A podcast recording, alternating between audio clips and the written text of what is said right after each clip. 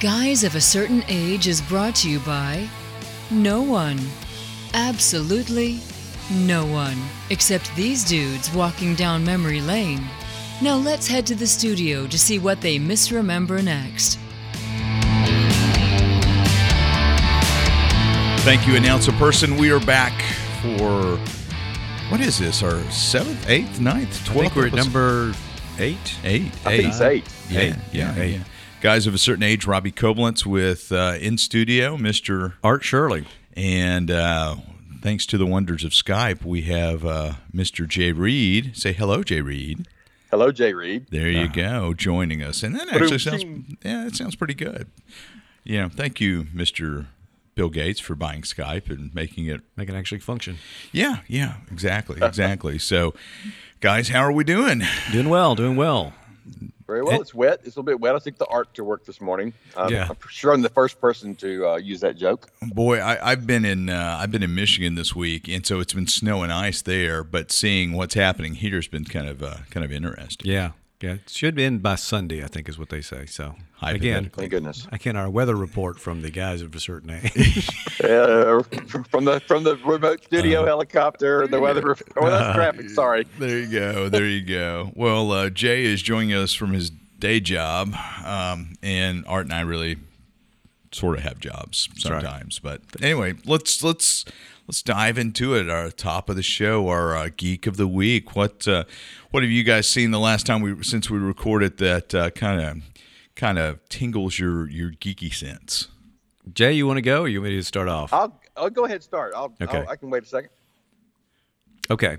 Um, there's been several things that have hit uh, Geek of the Week kind of thing. I'll start with a sad note first, just to you know mention this. But Peter Tork of the Monkees died. Hey, And, hey, hey, Oh, no. hey, yeah, yeah. Uh, announced that he passed away yesterday, and uh, just uh, Davy Jones went uh, several years ago, and so there's two of them left. Mike and Mickey are left, but um, certainly part of a big part of my childhood was. Um, uh, listening to the Monkees and watching that show growing up to the fa- to the point that uh, friends of mine and I, two friends of mine and another guy we recruited who was also a good friend but was wasn't really as into it as we were. We uh, used tennis rackets and uh, lip synced to four album sides for our parents, uh, so Oh, they had to listen to as we pretended to be the little Monkees. Wow. And uh, none of us could play, so we just listened to the the album, uh, the greatest hits album, and uh, we were probably way too old for that to be cute. So Yeah. that's my that's Wow. uh, like I said, it's a sad moment, but it certainly brings back fond memories. Well, you know, I I, probably have that CD memorized. I'm pretty sure. Oh Well, yeah, You know, I never had that CD or album. I saw the TV show in reruns. I didn't see it on first run. Um, but you know, it was always interesting to me the the reception the Monkees got as an, uh, American answer to the Beatles, a manufactured TV reality sort of thing. the prefab four, as they were often called. Yeah, yeah. but I mean, pretty pretty good musicianship there. Yeah, they were always slammed because they, they said they did not play, and they were you know Peter Tork was was certainly one of the more talented musical guys in the thing. He could play banjo and bass and guitar, and uh, certainly came to it from more of a musical background. Background. Uh, Mike Smith was a songwriter. I mean, Mike Smith. Mike Nesmith was a songwriter. Actually wrote um, a different drum for Linda Ronstadt and Stone Poneys. So you know he had some background too. Uh, and that was something that always frustrated them. I understand is that they, they wanted to be taken seriously as mu- musicians, and uh, often in the studio they were not able to play their own songs. Yeah, yeah. Daydream Believer. Uh, Oh, gosh, yeah. Last Train to Clarksville. Clarksville. I always Yep. want to say Clarkdale. Yeah, Clarksdale. That's what we say in Mississippi. Last train to Clarksdale. That's right. Clarksdale. That's right.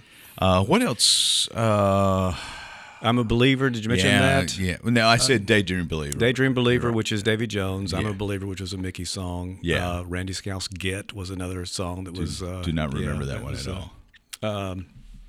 Yeah. Uh, Listen to the Band was a good one.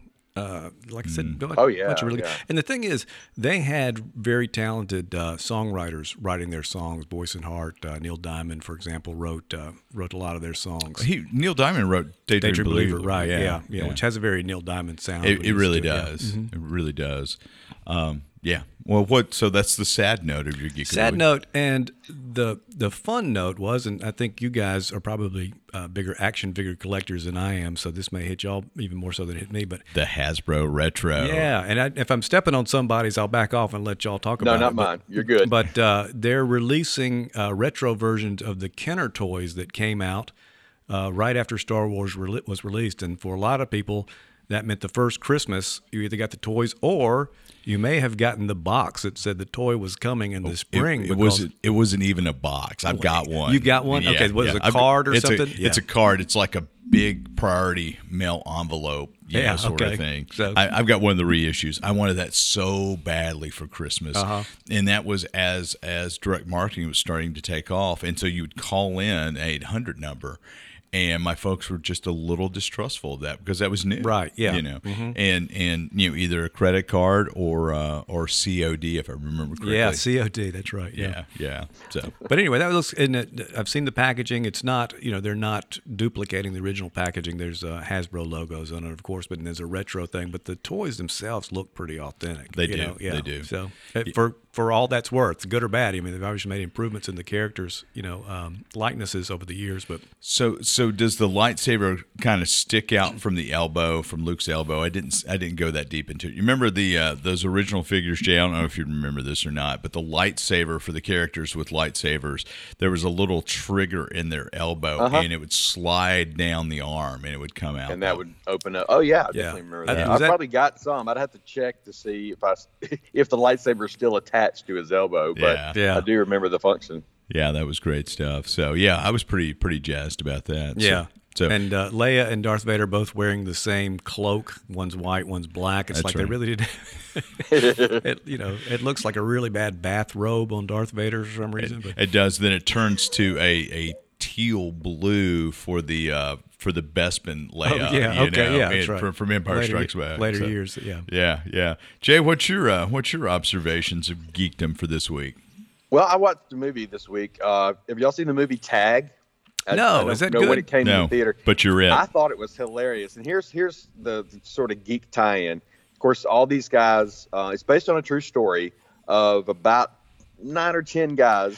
oh who, um, yeah, I remember this in high school, Jeremy yeah, Renner's you in know, it. yeah. Jeremy Renner's in it, yeah.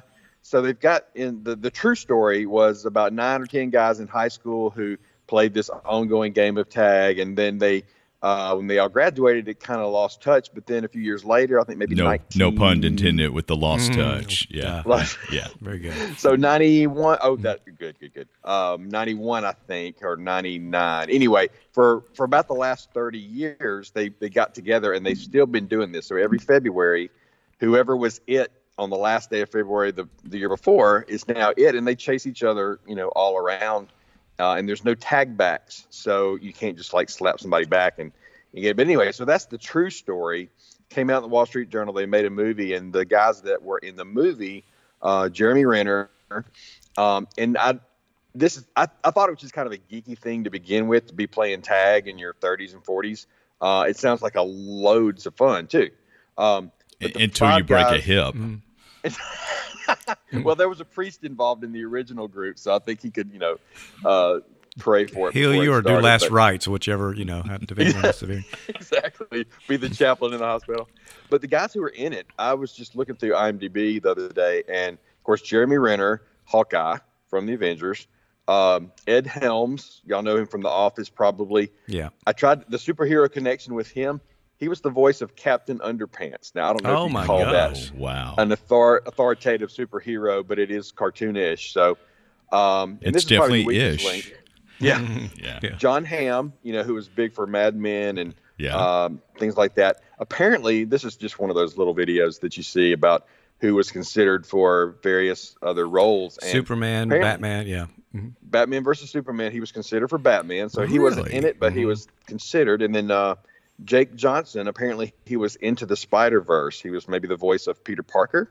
I haven't seen that yet, so I don't know all the characters, but they that was a credit that he had. And then Hannibal Buress, Oh, yeah. played Sable. said he was in Spider-Man: Homecoming as Coach Wilson. Now, I haven't seen the movie in a while. He's standing But on the so wrong side of the TV when Captain America uh, talks and points to the guy. This man right here will be glad to tell you more about. That's, That's right. right. That's right. That's right. Yeah. Awesome. So I just thought it was cool to begin with. Uh, The movie was hilarious, and it looked like this is something that would be fun to do anyway. And then when I started looking at, when I thought, well, that's very kind of geek of the week type stuff, and I thought, well, what are the connections here? And everybody had some sort of, albeit loose with with Jon Hamm, everybody had a a superhero movie connection, which I guess these days. Everybody, that seems to be the thing to do. Seems fashionable. Everybody's trying to get in a movie.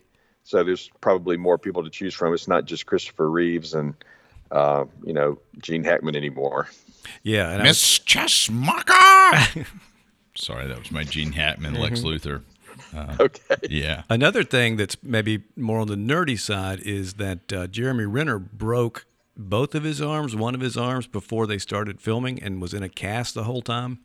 And they had to digitally take out and replace his arms. So he had as a blue cast on with track mark, with not track marks. That sounds like heroin, but with uh, uh, with trackers on it. Yeah, And yeah. they digitally replaced his arms for the whole thing. Wow. So I want to see it just for that. Yeah, intact. So I want to see it just for that. So. Um, did they do a better Wow. job than Cavill's mustache? Yeah, yeah, yeah. You're wondering, Henry okay, how could you not take a mustache out? I mean, Yeah. Wow. wow. Well, I would loan you the DVD. Art, I was gonna I've say, already is- it back. I've already sent it back to is it- Did you get it on DVD?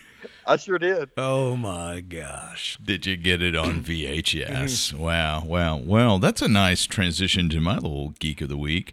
I don't know if you guys noticed this week or not. Uh, Samsung had two announcements. The one I want to focus on is they have announced they are withdrawing from the Blu-ray player market. I saw that. So is this the death of Blu-ray as we know it? Um, still leaves Sony and I think Panasonic maybe um, to to to make Blu-rays.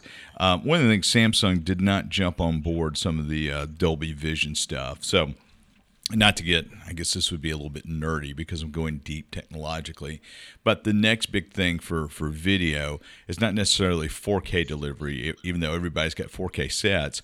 It's something called hdr, which is high dynamic range which means you get more latitude between brightness more steps of, of, of brightness between dark and white black and white.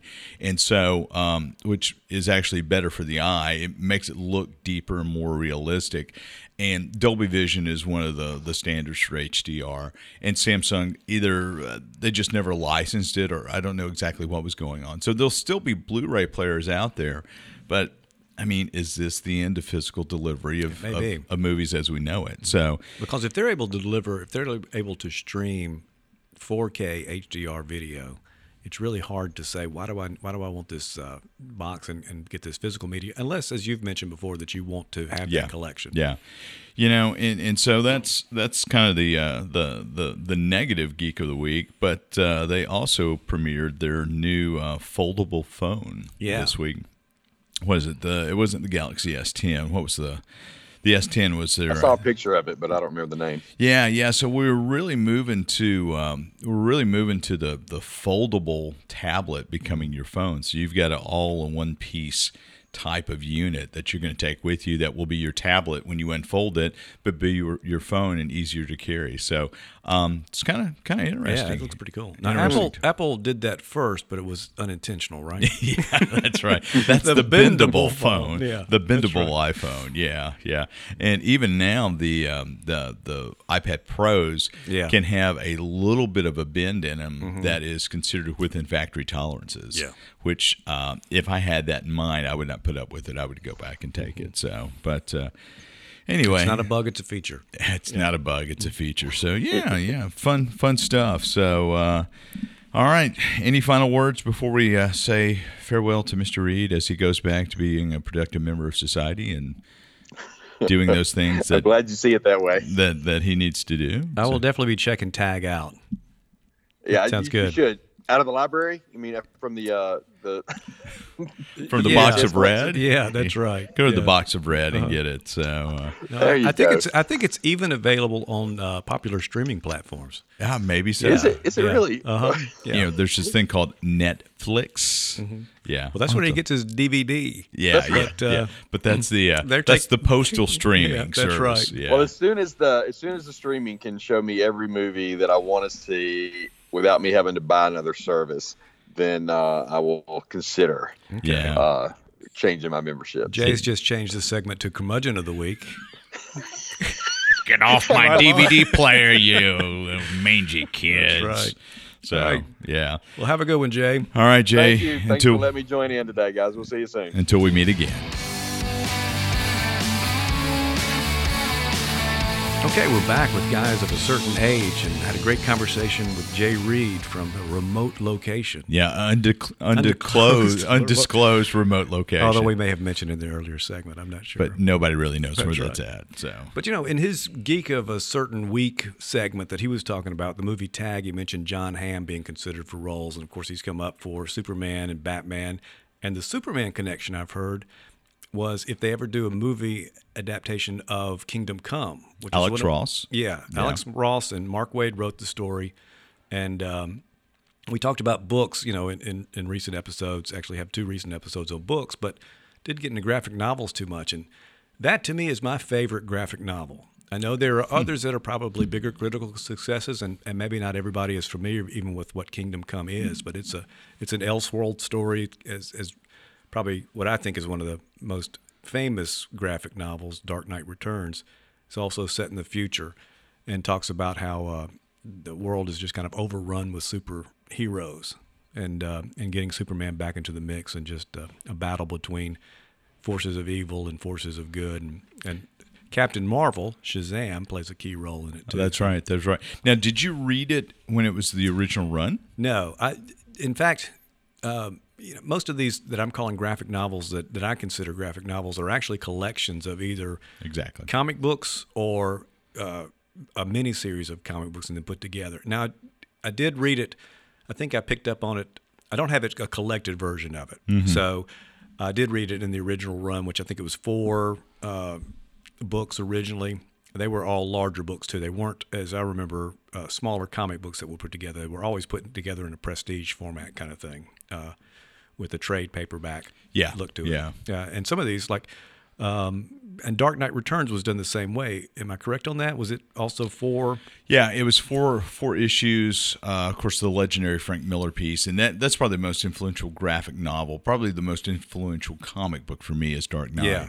Um, and it came out in 86, yeah. yeah, Mm-hmm. yeah. So Frank Miller's reimaging of the Dark Knight, and it was four issues. They were uh, instead of being the the saddle.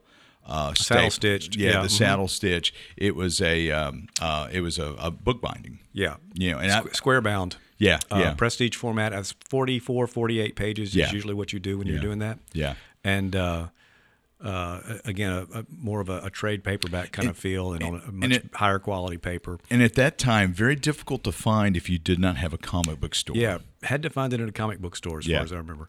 Yeah. Uh, and 86, 87, that time period was kind of like the the real heyday or whatever the graphic novel, at least originally starting out, because you had Dark Knight Returns, Mm-hmm. uh, you had Green Arrow Longbow Hunters, which I don't know if you remember that. Oh, yeah, tr- sure. It was a three issue series in the same kind of format. It came out in '87, and what I would say is probably arguably the the biggest graphic novel is uh, Watchmen by Alan Moore and Dave Gibbons. Yeah.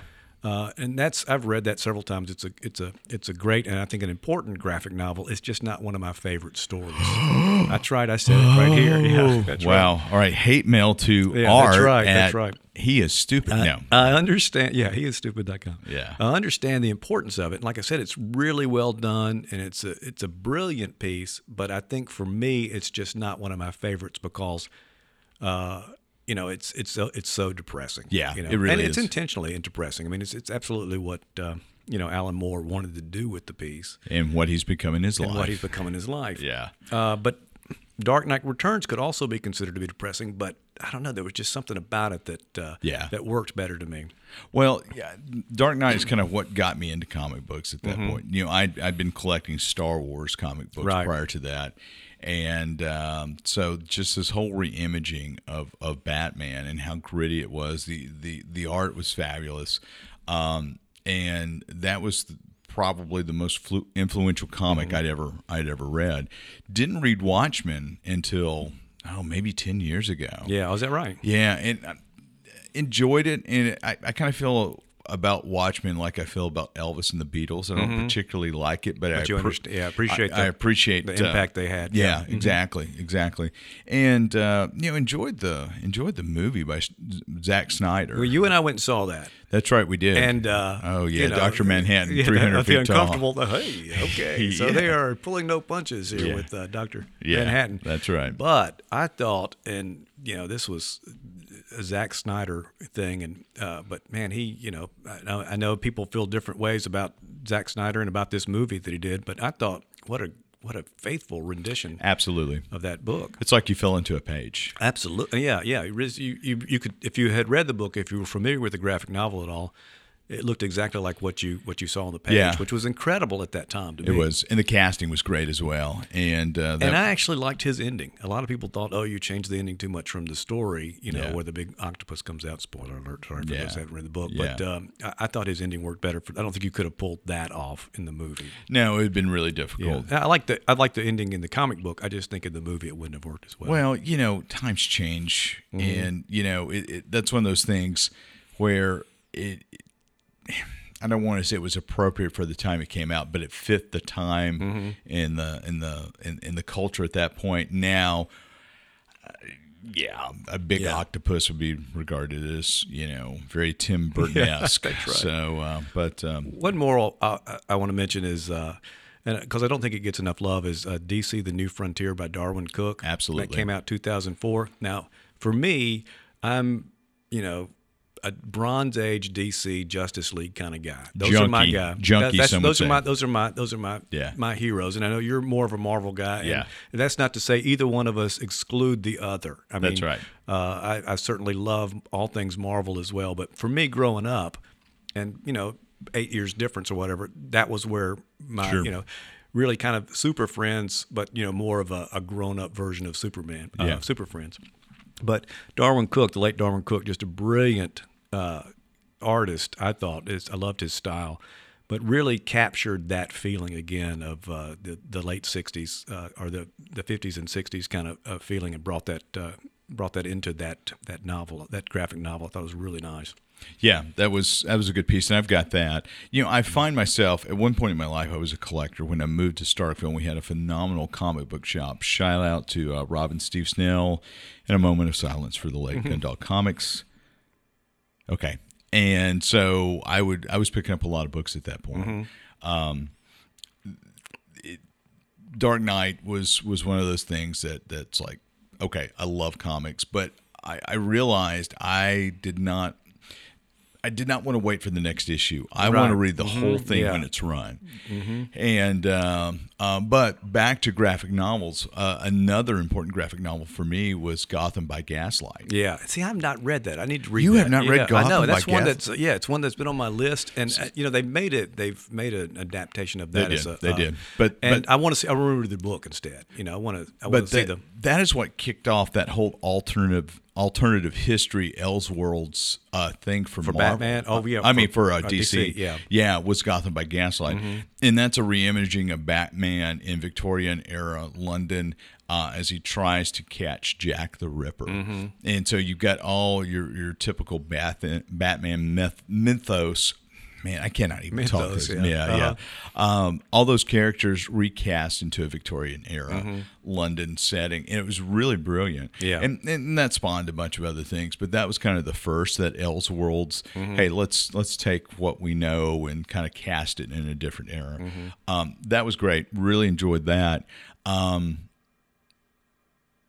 Death of Captain Marvel. Yeah, see that the, the Back to back to. Marvel. and those are ones that I didn't read until later. Yeah. Probably, you know, didn't uh, didn't see those until later. The whole Civil War series, you know, that whole. Yeah.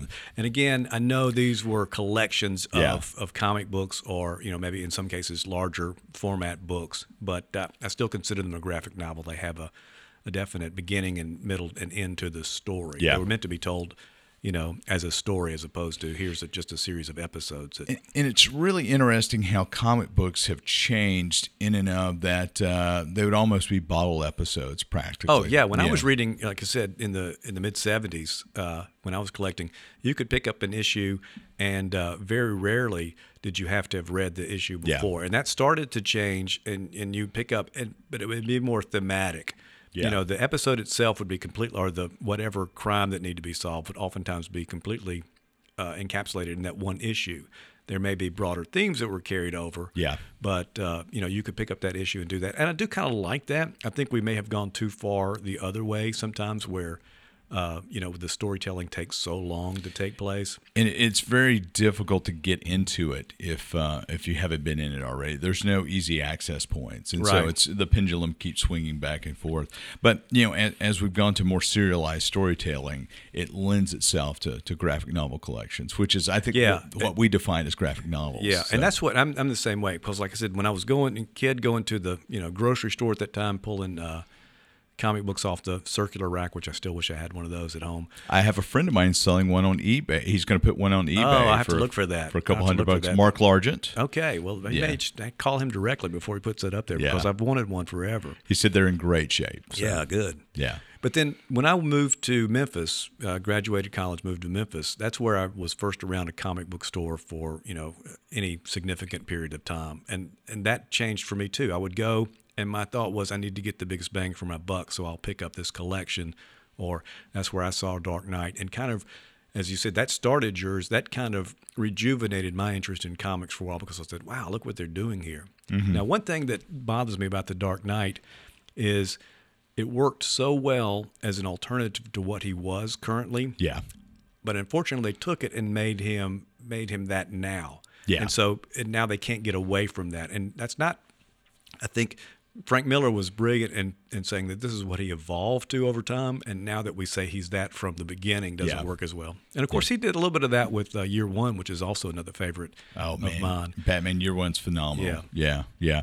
Um, so uh, away from the the two big uh, comic book publishers. Uh, a graphic novel that I thoroughly enjoyed. Again, it was a collection, so Mm-hmm. we'll, you know we're using that broad term of graphic novel. But it was the original, I guess, sixteen book run. Maybe it was only eight book run of um, of Teenage Mutant Ninja Turtles. Oh, yeah. Eastman and Eastman Laird. Laird, yeah. Mhm. And uh, so prior to the cartoon cartoonization, I can't even really say. I'm making up words. I can't even pronounce the words I'm making up. Um, prior to the cartoon era of of Teenage Mutant Ninja Turtles.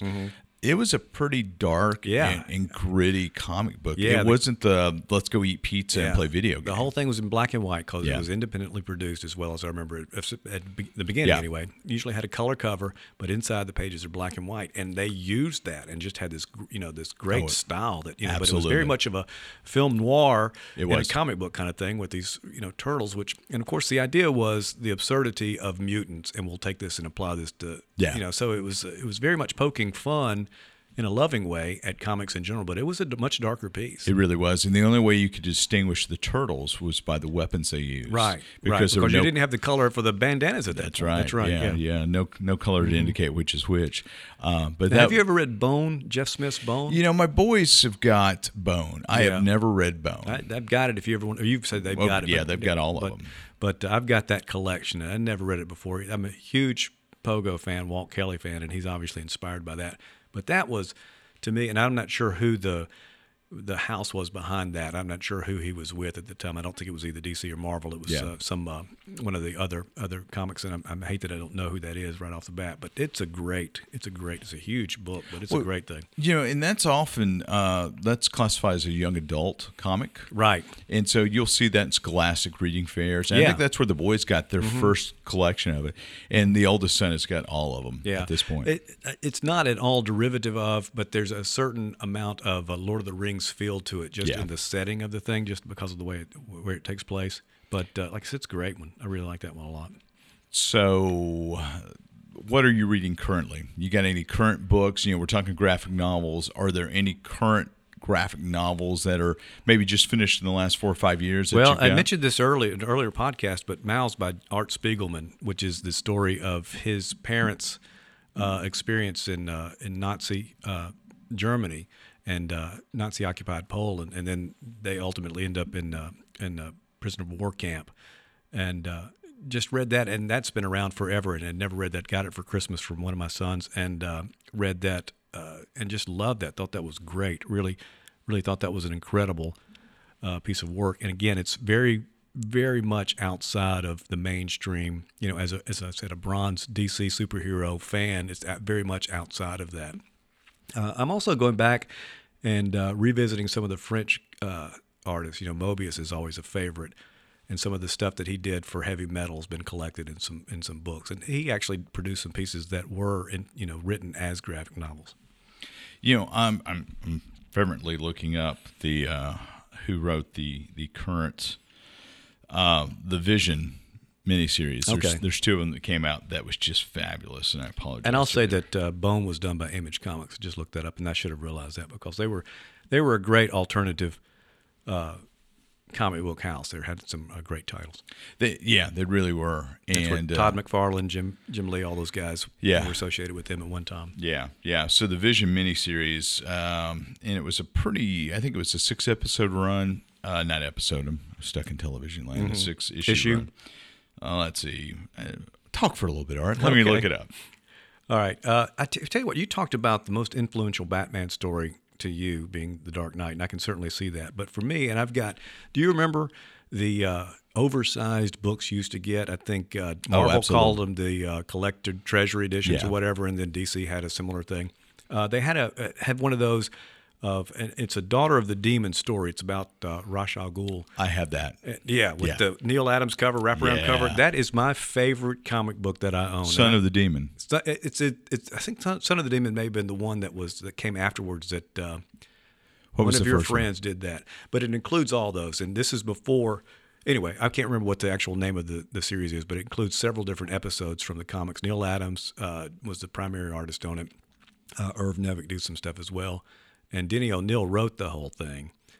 And it is just to me, it's it's one of the it's it's the story that if I were to make a movie of Batman, this is the story I would want to make. And really had high hopes when they first brought uh, uh, Batman back to the screen with Christian Bale that they might do more of that. They kind of touched on a little bit with the with the Batman Begins story. Yeah, yeah, they did. And uh, but the, that whole demon series was just Yeah. The, the whole idea of, you know, was it Talia? Yeah, Talia al Ghul. Yeah, yeah, yeah. Great stuff. So, Yeah. uh, all right. So, Art did a great job of covering for you while covering looking for at me. Yeah. Um, Tom King, uh, Vision. Uh, the so the the Vision miniseries that uh, they pushed out, I think in 2015, um, capitalizing upon the the popularity of Vision as he comes in with Age of Ultron and the movie universe, and uh, re- reimagines Vision as um, you know just trying to be a normal guy. He makes himself a wife.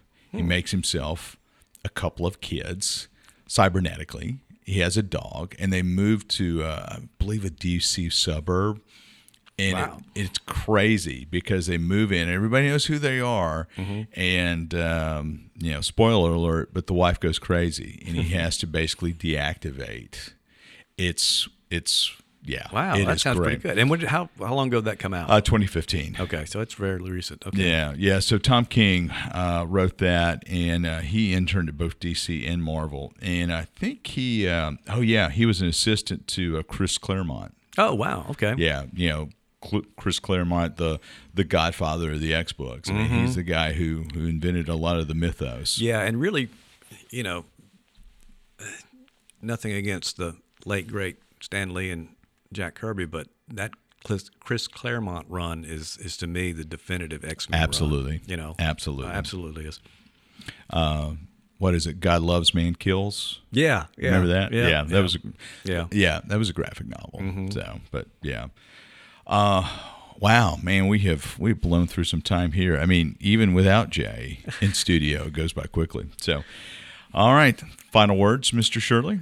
Uh, you know, just uh, like I said, I cr- agree with you. I think that this graphic novel thing is probably where a lot of people are seeing things. Uh, as opposed to waiting issue by issue. Yeah. I do miss those days when you used to go back and do issue by issue kind of stuff, but I hope that people will you know, I think that the, as we see, you know, the Oscars coming up this week and, and Black Panther movies, people are enjoying the movies. I'd like for them to go back and see the artwork and see the people that actually produce these things, you know, years ago, modern day, whatever it is, but see the talent that's behind a lot of these stories.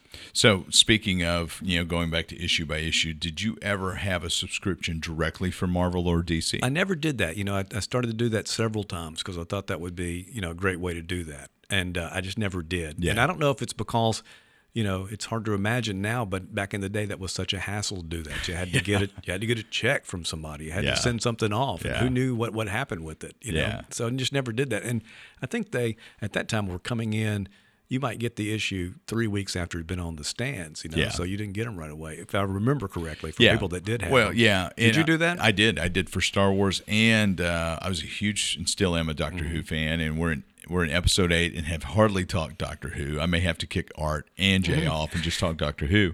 Um, but uh, the Doctor Who, the Marvel Doctor Who comic book, they were republishing stuff from the United Kingdom, Mm-hmm. and so it was very difficult to get that book. And uh, so I was a huge Doctor Who fan in the in the mid '80s, and so subscribed to the to Marvel for the Doctor Who comic Yeah. book. So that was that was always fun, and I loved getting things in the mail, like most yeah, of us did back yeah, then. that's right. And so you'd wait for your new issue, and it would show up, and Yeah. it's like, oh, you, you run inside and you open up and pour over it. And at one point, we need to go back and talk about the um, the ads in the comic book. Yeah, that'd be a good that'd be a good uh, podcast too because yeah, sea yeah, monkeys. Yeah, that's Yeah, right. The yeah. man, insult that made a man out of Mac. We you know there's all these, and of course, you know my personal favorite, the Hostess ads. Oh, yeah, because absolutely. I firmly believe that Green Lantern was eating Twinkies sometimes. Did you really? Yeah, I, I knew he was. Wow. Of course, I believed in Green Lantern.